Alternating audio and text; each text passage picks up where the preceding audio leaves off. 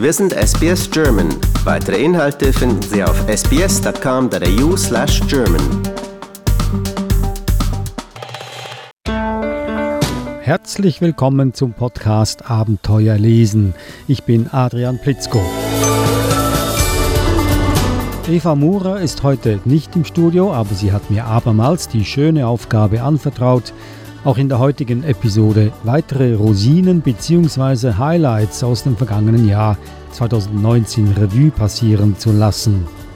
Wir hatten über 50 Episoden im vergangenen Jahr, also demnach etwa 150 Bücher zu den verschiedensten Themen. Wir sind stets darauf bedacht, dass alle Bücher, die wir vorstellen, auch wirklich spannend und lehrreich sind. Das macht es uns deshalb nicht leicht, aus diesem Angebot Höhepunkte bzw. Rosinen zu ziehen, aber wir haben welche gefunden und hier sind sie, so gut es geht, chronologisch und nach Themen sortiert.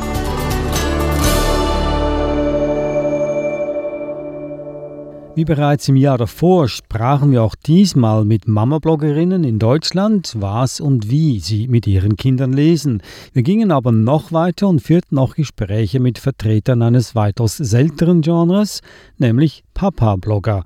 Sie sind etwas dünner gesät als die Mama-Blogger, aber nicht minder beliebt.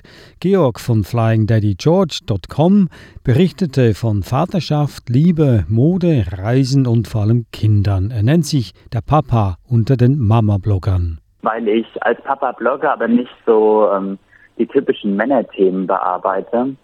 Ähm, weil ich habe äh, männeruntypische Hobbys. Ich backe, ich nähe, spiele total viel mit den meinen drei Mädels und bin viel im Haushalt mit dabei, weil ich als Flugbegleiter ziemlich viel Freizeit zu Hause habe und ja, die anderen Papa-Blogger, die arbeiten Vollzeit und haben dann ihren Abend mit ihren äh, Kindern zusammen und ja, bei uns gibt es den vollen Alltag ähm, aus Papasicht. Drei Kinder hast du? Und wie? Genau, drei Mädchen habe ich, ja. Drei. Kann ich das hier sagen, dass du gerade erst vor kurzem zum dritten ja, ja. Mal Vater geworden bist. Okay, dann wollen genau, wir, ja. Dann wollen wir nochmals herzlich dazu gratulieren. Wobei eigentlich die Mutter, die Mutter die größere Gratulation erhalten sollte, oder? Ja, eigentlich schon, ja. klar. Aber jetzt mal eine Frage. Drei Kinder, drei kleine Kinder und noch ein Beruf. Wie schaffst du es dann noch einen Blog zu schreiben, der ja ziemlich aufwendig aussieht? Das ist eben wieder eigentlich Gratulation an die Mutter mhm. die ähm, natürlich da viel im Hintergrund mithilft und unterstützt, sich um die Kinder kümmert. Ähm, aber ich versuche auch bei meinen Projekten auf dem Blog immer die Mädels mit einzubinden. Ich habe ähm, einige Backrezepte zum Beispiel auf dem Blog, da wenn die ausprobiert werden, sind natürlich die Mädels in der Mitte an der Rührmaschine und schlagen die Eier mit rein, wiegen das Mehl mit mir ab. Wenn ich an der Nähmaschine sitze, dann sortieren die mir auch immer die Stoffreste und die Garnfarben zusammen. Also einfach gute Zusammenarbeit. Wie alt sind denn deine Mädels? Ähm, meine große, die wird jetzt vier, die mittlere ist zweieinhalb und die kleine eben erst ein paar Wochen. Wow. Hut ab. Drei, drei unter fünf ist eine Aufgabe. Ja, ja. ich, ich nehme an, dass ihr auch ganz viele Bücher zu Hause habt. Was sind so im Moment die, die Favoriten unter deinen Kindern? Was, was mögen die ah. am liebsten vorgelesen bekommen? Ja, wir haben eine riesen Bücherwand und ähm, die mittlere liebt äh, meinen Esel Benjamin von Hans Limmer. Und, äh, die große spricht schon auswendig den großen Zahnputztag im Zoo mit.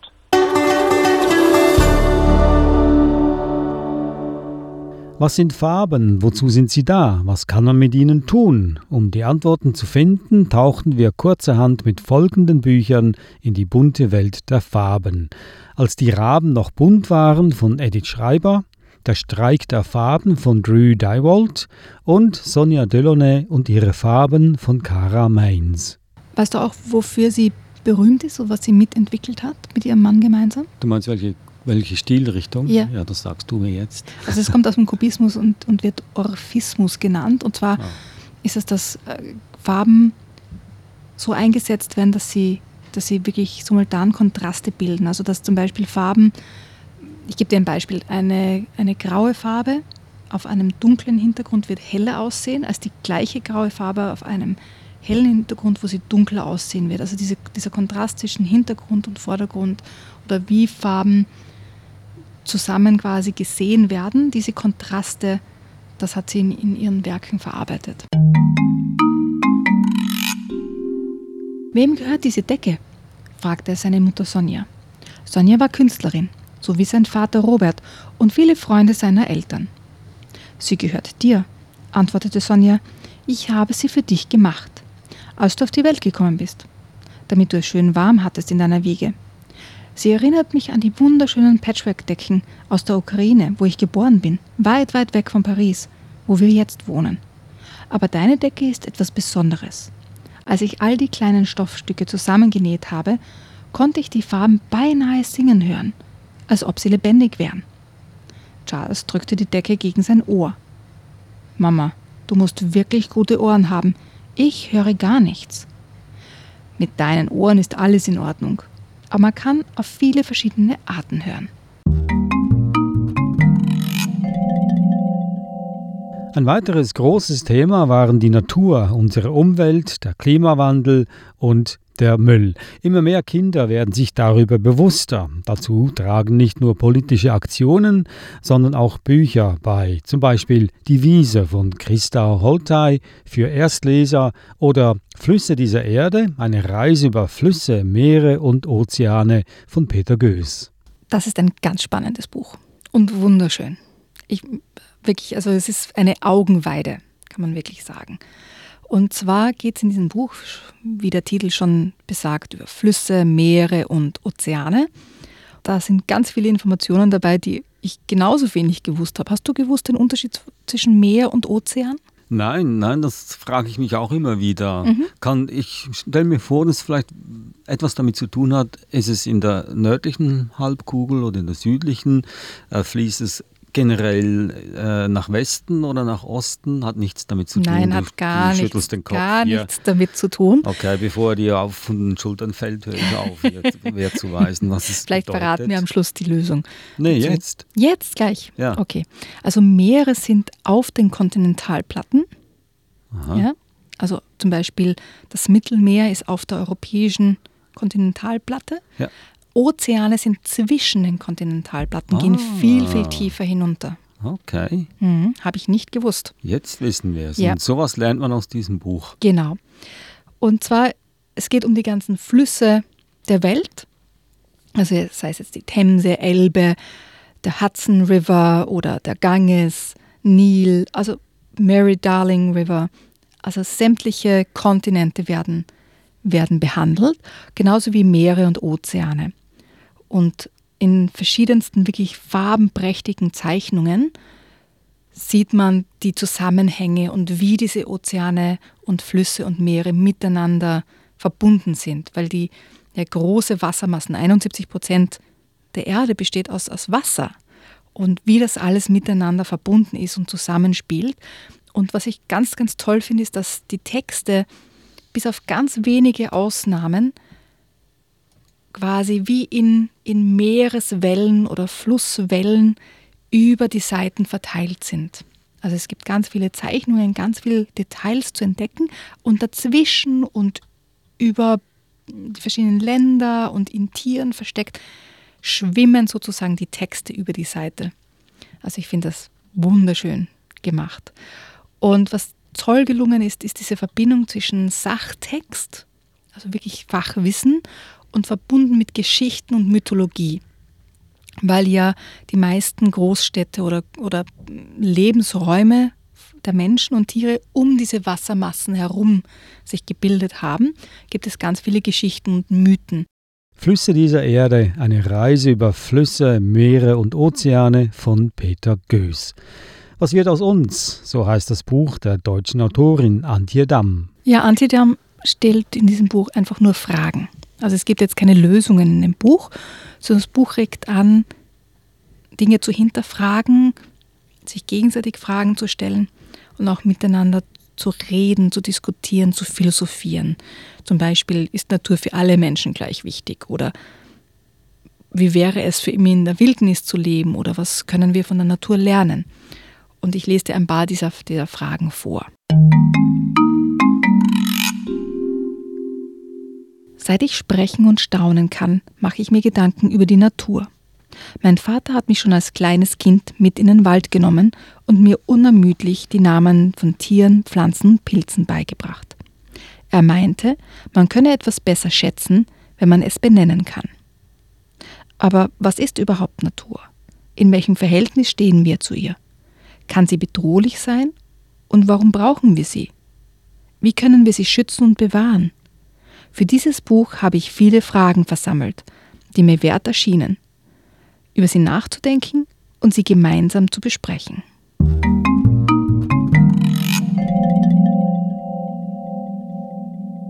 Und sie beginnt mit ganz einfachen Fragen, wie zum Beispiel, wie ist Leben auf der Erde entstanden?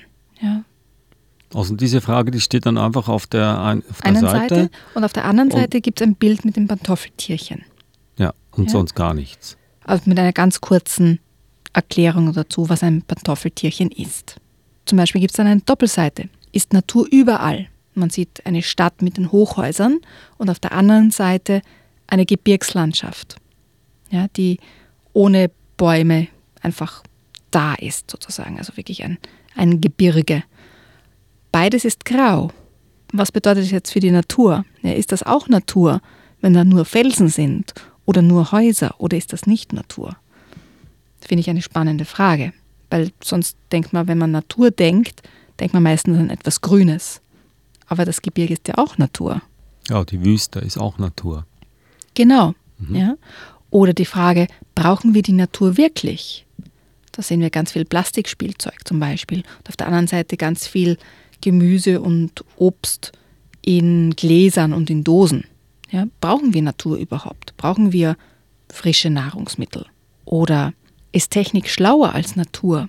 Sehen wir ein ganz ein tolles Spinnennetz und Netze über einer Arena, einer Sportarena.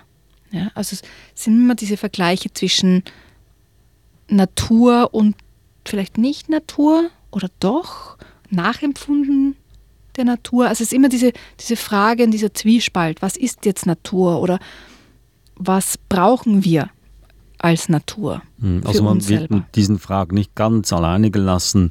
Es gibt da schon ein paar Hinweise dafür, in welche Richtung man denken könnte. Ja?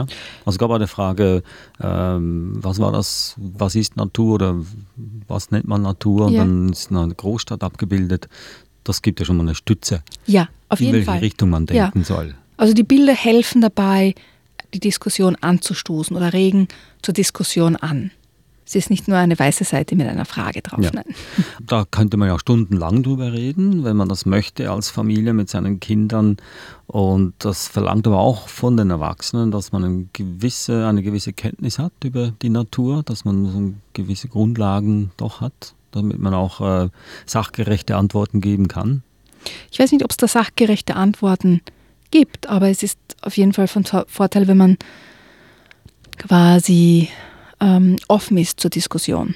Und ich denke mir auch, dass diese Fragen zu unterschiedlichen Zeiten unterschiedlich beantwortet werden können oder anders diskutiert werden können, wenn man zum Beispiel neue Erkenntnisse hat oder wenn andere Dinge wichtig werden im Leben. Hm. Würdest du jetzt hier die Kinder einfach frei reden lassen und ihre Gedanken und Ideen im Raum stehen lassen oder würdest du das als Erwachsener auch ein bisschen lenken und versuchen, eine reelle Antwort darauf zu finden?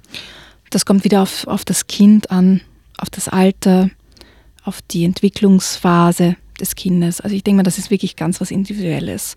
Ob man jetzt rein philosophiert und nur die Gedanken spielen lässt oder ob man es in eine gewisse Richtung lenkt und sagt, okay, jetzt schauen wir uns das Spinnennetz an und schauen, was es, was das zum Beispiel für die Technik auch bedeutet. Wir wissen ja heute, dass ganz viel Technik sich Dinge aus der Natur abschaut und versucht, das nachzubilden und oft kläglich scheitert daran.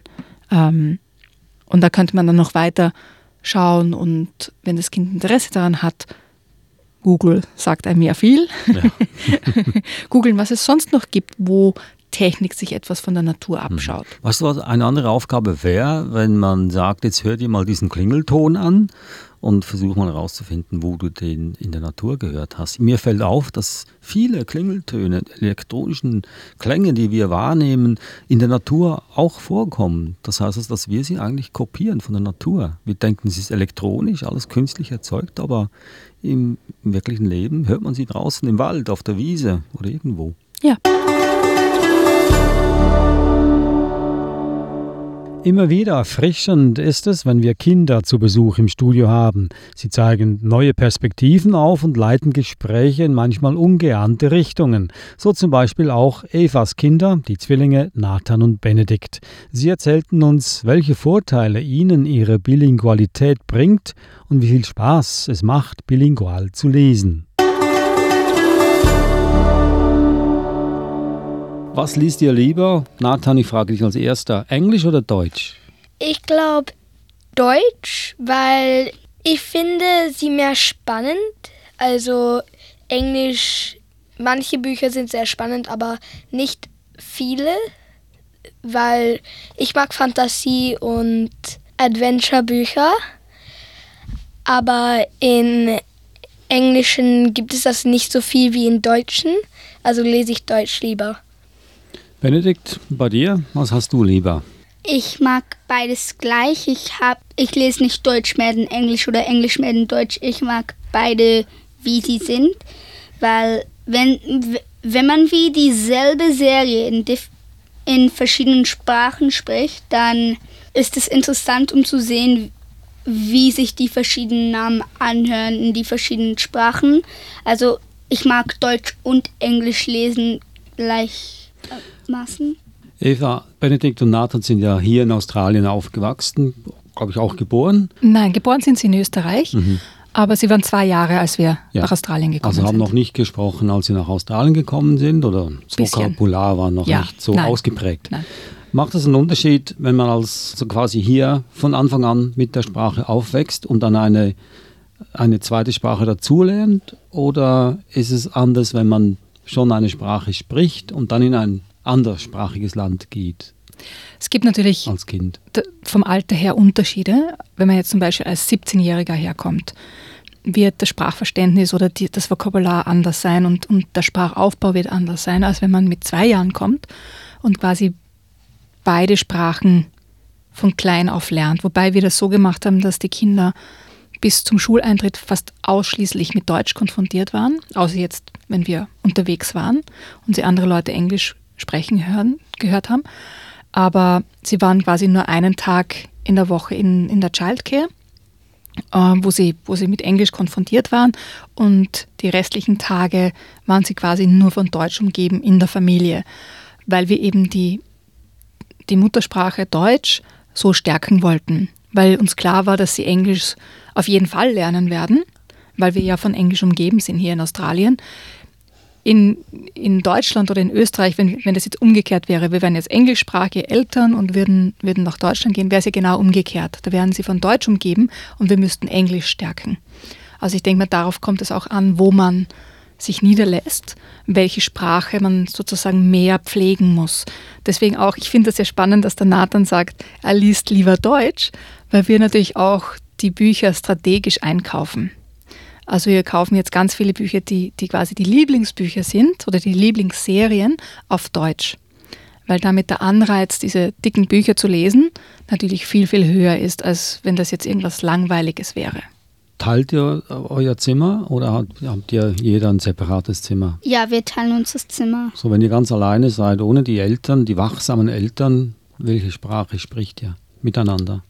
Englisch. Englisch. Hm. Und sobald dann die Eltern an die Tür klopfen, wird auf Deutsch umgestellt. Ja. ja. Okay. Und wenn die Mama uns fängt, wenn wir Englisch sprechen, ist sie wie Deutsch. Du musst mhm. jetzt Deutsch sprechen. Ja, kommt der Zeigefinger. Oder die laute Stimme. Ja.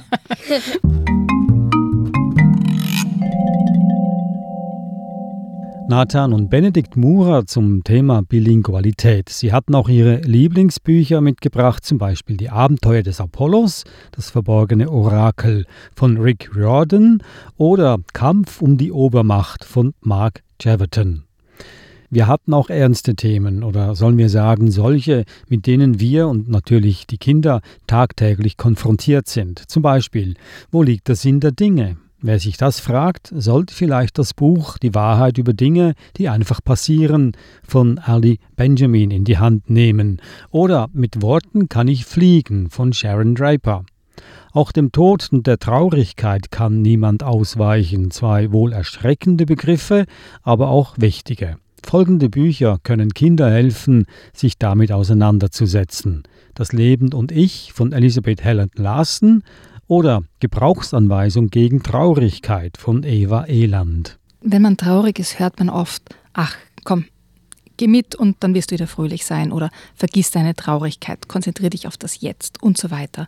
Oft ist das nicht sehr hilfreich in dem Moment, wenn man so diese, diese Anweisung oder diese Hilfestellung bekommt. Und ich habe das spannend gefunden, quasi eine Gebrauchsanweisung zu schreiben, die Kindern auch verschiedene Zugänge vermitteln kann, was Traurigkeit ist oder wie man mit Traurigkeit umgehen kann. Also ich finde den Titel ja Gebrauchsanweisung gegen Traurigkeit.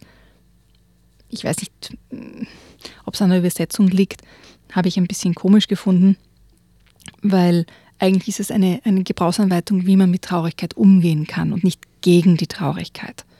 Ich lese einfach ein paar Seiten daraus ja, vor. Ja, ich, äh, ich, bin gespannt, äh, was es da für Tipps gibt, wie man mhm. damit umgeht. Was ich spannend finde, ist, dass von den Illustrationen her, die sind sehr einfach gehalten. Die Traurigkeit ist so ein blau-grauer Schatten mit einem Koffer.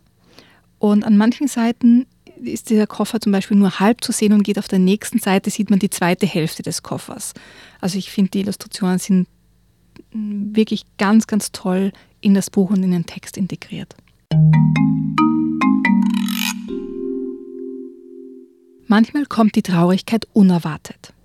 Sie folgt dir überall hin und sitzt so nah bei dir, dass du kaum atmen kannst. Du kannst versuchen, sie einzusperren, aber das fühlt sich an, als wärst du selbst die Traurigkeit.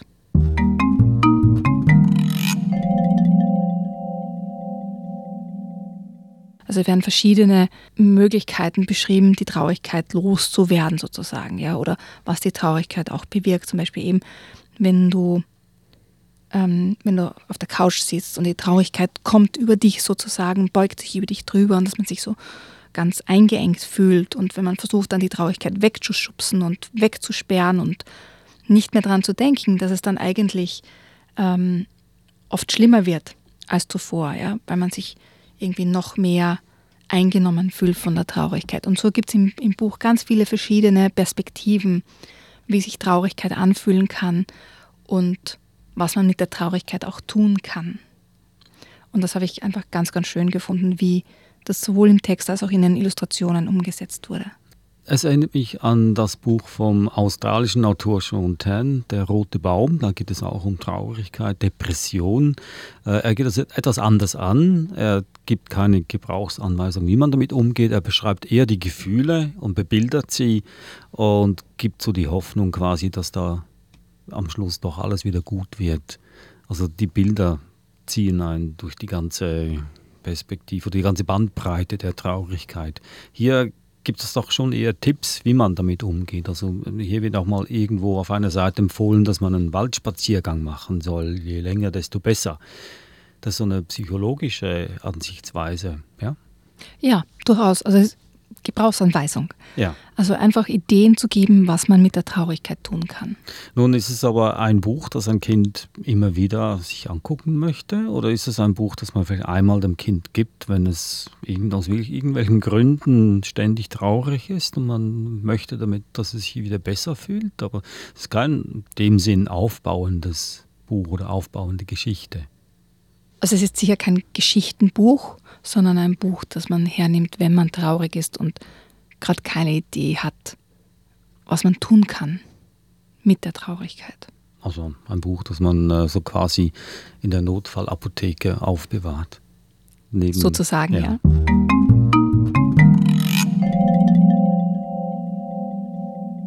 Wir hatten sozusagen Gebrauchsanweisungen auch für den Bereich Sprachenlernen, wie zum Beispiel oder vor allem die deutsche Sprache. Nur waren diese Bücher mehr als eine Gebrauchsanweisung. Sie sind vielmehr ein Wegweiser dafür, wie man spielerisch und mit enorm viel Spaß das Alphabet erlernen kann. Haltet den Dieb, das verrückte ABC der, der geklauten Buchstaben von Horst Klein oder Trauriger Tiger toastet Tomaten von Nadja Bude. Und wir stellten außergewöhnliche Bücher vor, die den Schrecken der Mathematik zunichte machen und stattdessen eine faszinierende Welt eröffnen, Spannung erzeugen, inspirieren und vor allem Spaß machen. Wie zum Beispiel Piraten Ahoi, die verwegenen Abenteuer von Dezimalen, Brüchen und Prozenten von Linda Bertola. Das ist ein Buch, das auch aus einer Serie stammt und die, die einzelnen Bücher der Serie haben unterschiedliche Themen. Also manchmal geht es um das Einmaleins, manchmal geht es um Plusrechnungen und so weiter. Und je nachdem ist es auch auf unterschiedliche Altersgruppen abgestimmt. Also es beginnt ganz, ganz einfach mit Zählen, schon für Fünfjährige. Und für das, für das Einmaleins ist natürlich, braucht man schon ein bisschen mehr, das ist eher für die Achtjährigen. Und dann zum Beispiel die Dezimal- und, und Bruchrechnungen, das ist dann schon so ungefähr zehn herum. Ja? Ich habe nur einfach ein, ein Beispiel herausgegriffen. Und jedes dieser Bücher hat ein eigenes Thema und hat ein eigenes, ähm, wie soll man sagen, ein eigenes Flair sozusagen. Ja? Und die Dezimal- und, und Bruchrechnungen haben sozusagen das Piratenthema. Und in dem Buch ist es schon viel komplexer natürlich, als wenn es nur um Plusrechnungen geht. Das heißt, die, die Rätsel in dem Buch werden immer schwieriger, immer komplexer. Ja, also es beginnt ganz, ganz einfach bis ganz komplex, wo ich bei Einzelnen wirklich dann auch schon wirklich ganz hart überlegen musste, was könnte hier die Lösung sein. Also ich gebe dir ein Beispiel. Du weißt, dass das erste Glas halb voll ist. Das zweite Glas halb so viel Apfelsaft wie das erste Glas enthält das dritte Glas so viel Apfelsaft enthält wie das erste und das zweite Glas zusammen. Nun kannst du zeichnen, wie viel Apfelsaft in allen drei Gläsern ist. Wie voll wären die drei Gläser, wenn man den Apfelsaft gleichmäßig verteilen würde? Und mit dieser Aufgabe, mit diesem Rätsel lasse ich Sie jetzt zurück. Ich bin mir sicher, Sie wissen die Lösung dazu und wenn nicht, finden Sie sie in der Podcast-Episode Mathematik. Sie können diese und alle anderen Episoden nachhören auf unserer Webseite sbs.com.au-german und dort auf Anhören klicken. Hinterlassen Sie auch einen Kommentar, denn damit machen Sie andere darauf aufmerksam, dass es uns gibt. Und das war der Podcast Abenteuer lesen, die Highlights des vergangenen Jahres 2019. Ich bin Adrian Plitzko, wir hören uns wieder nächste Woche. Tschüss!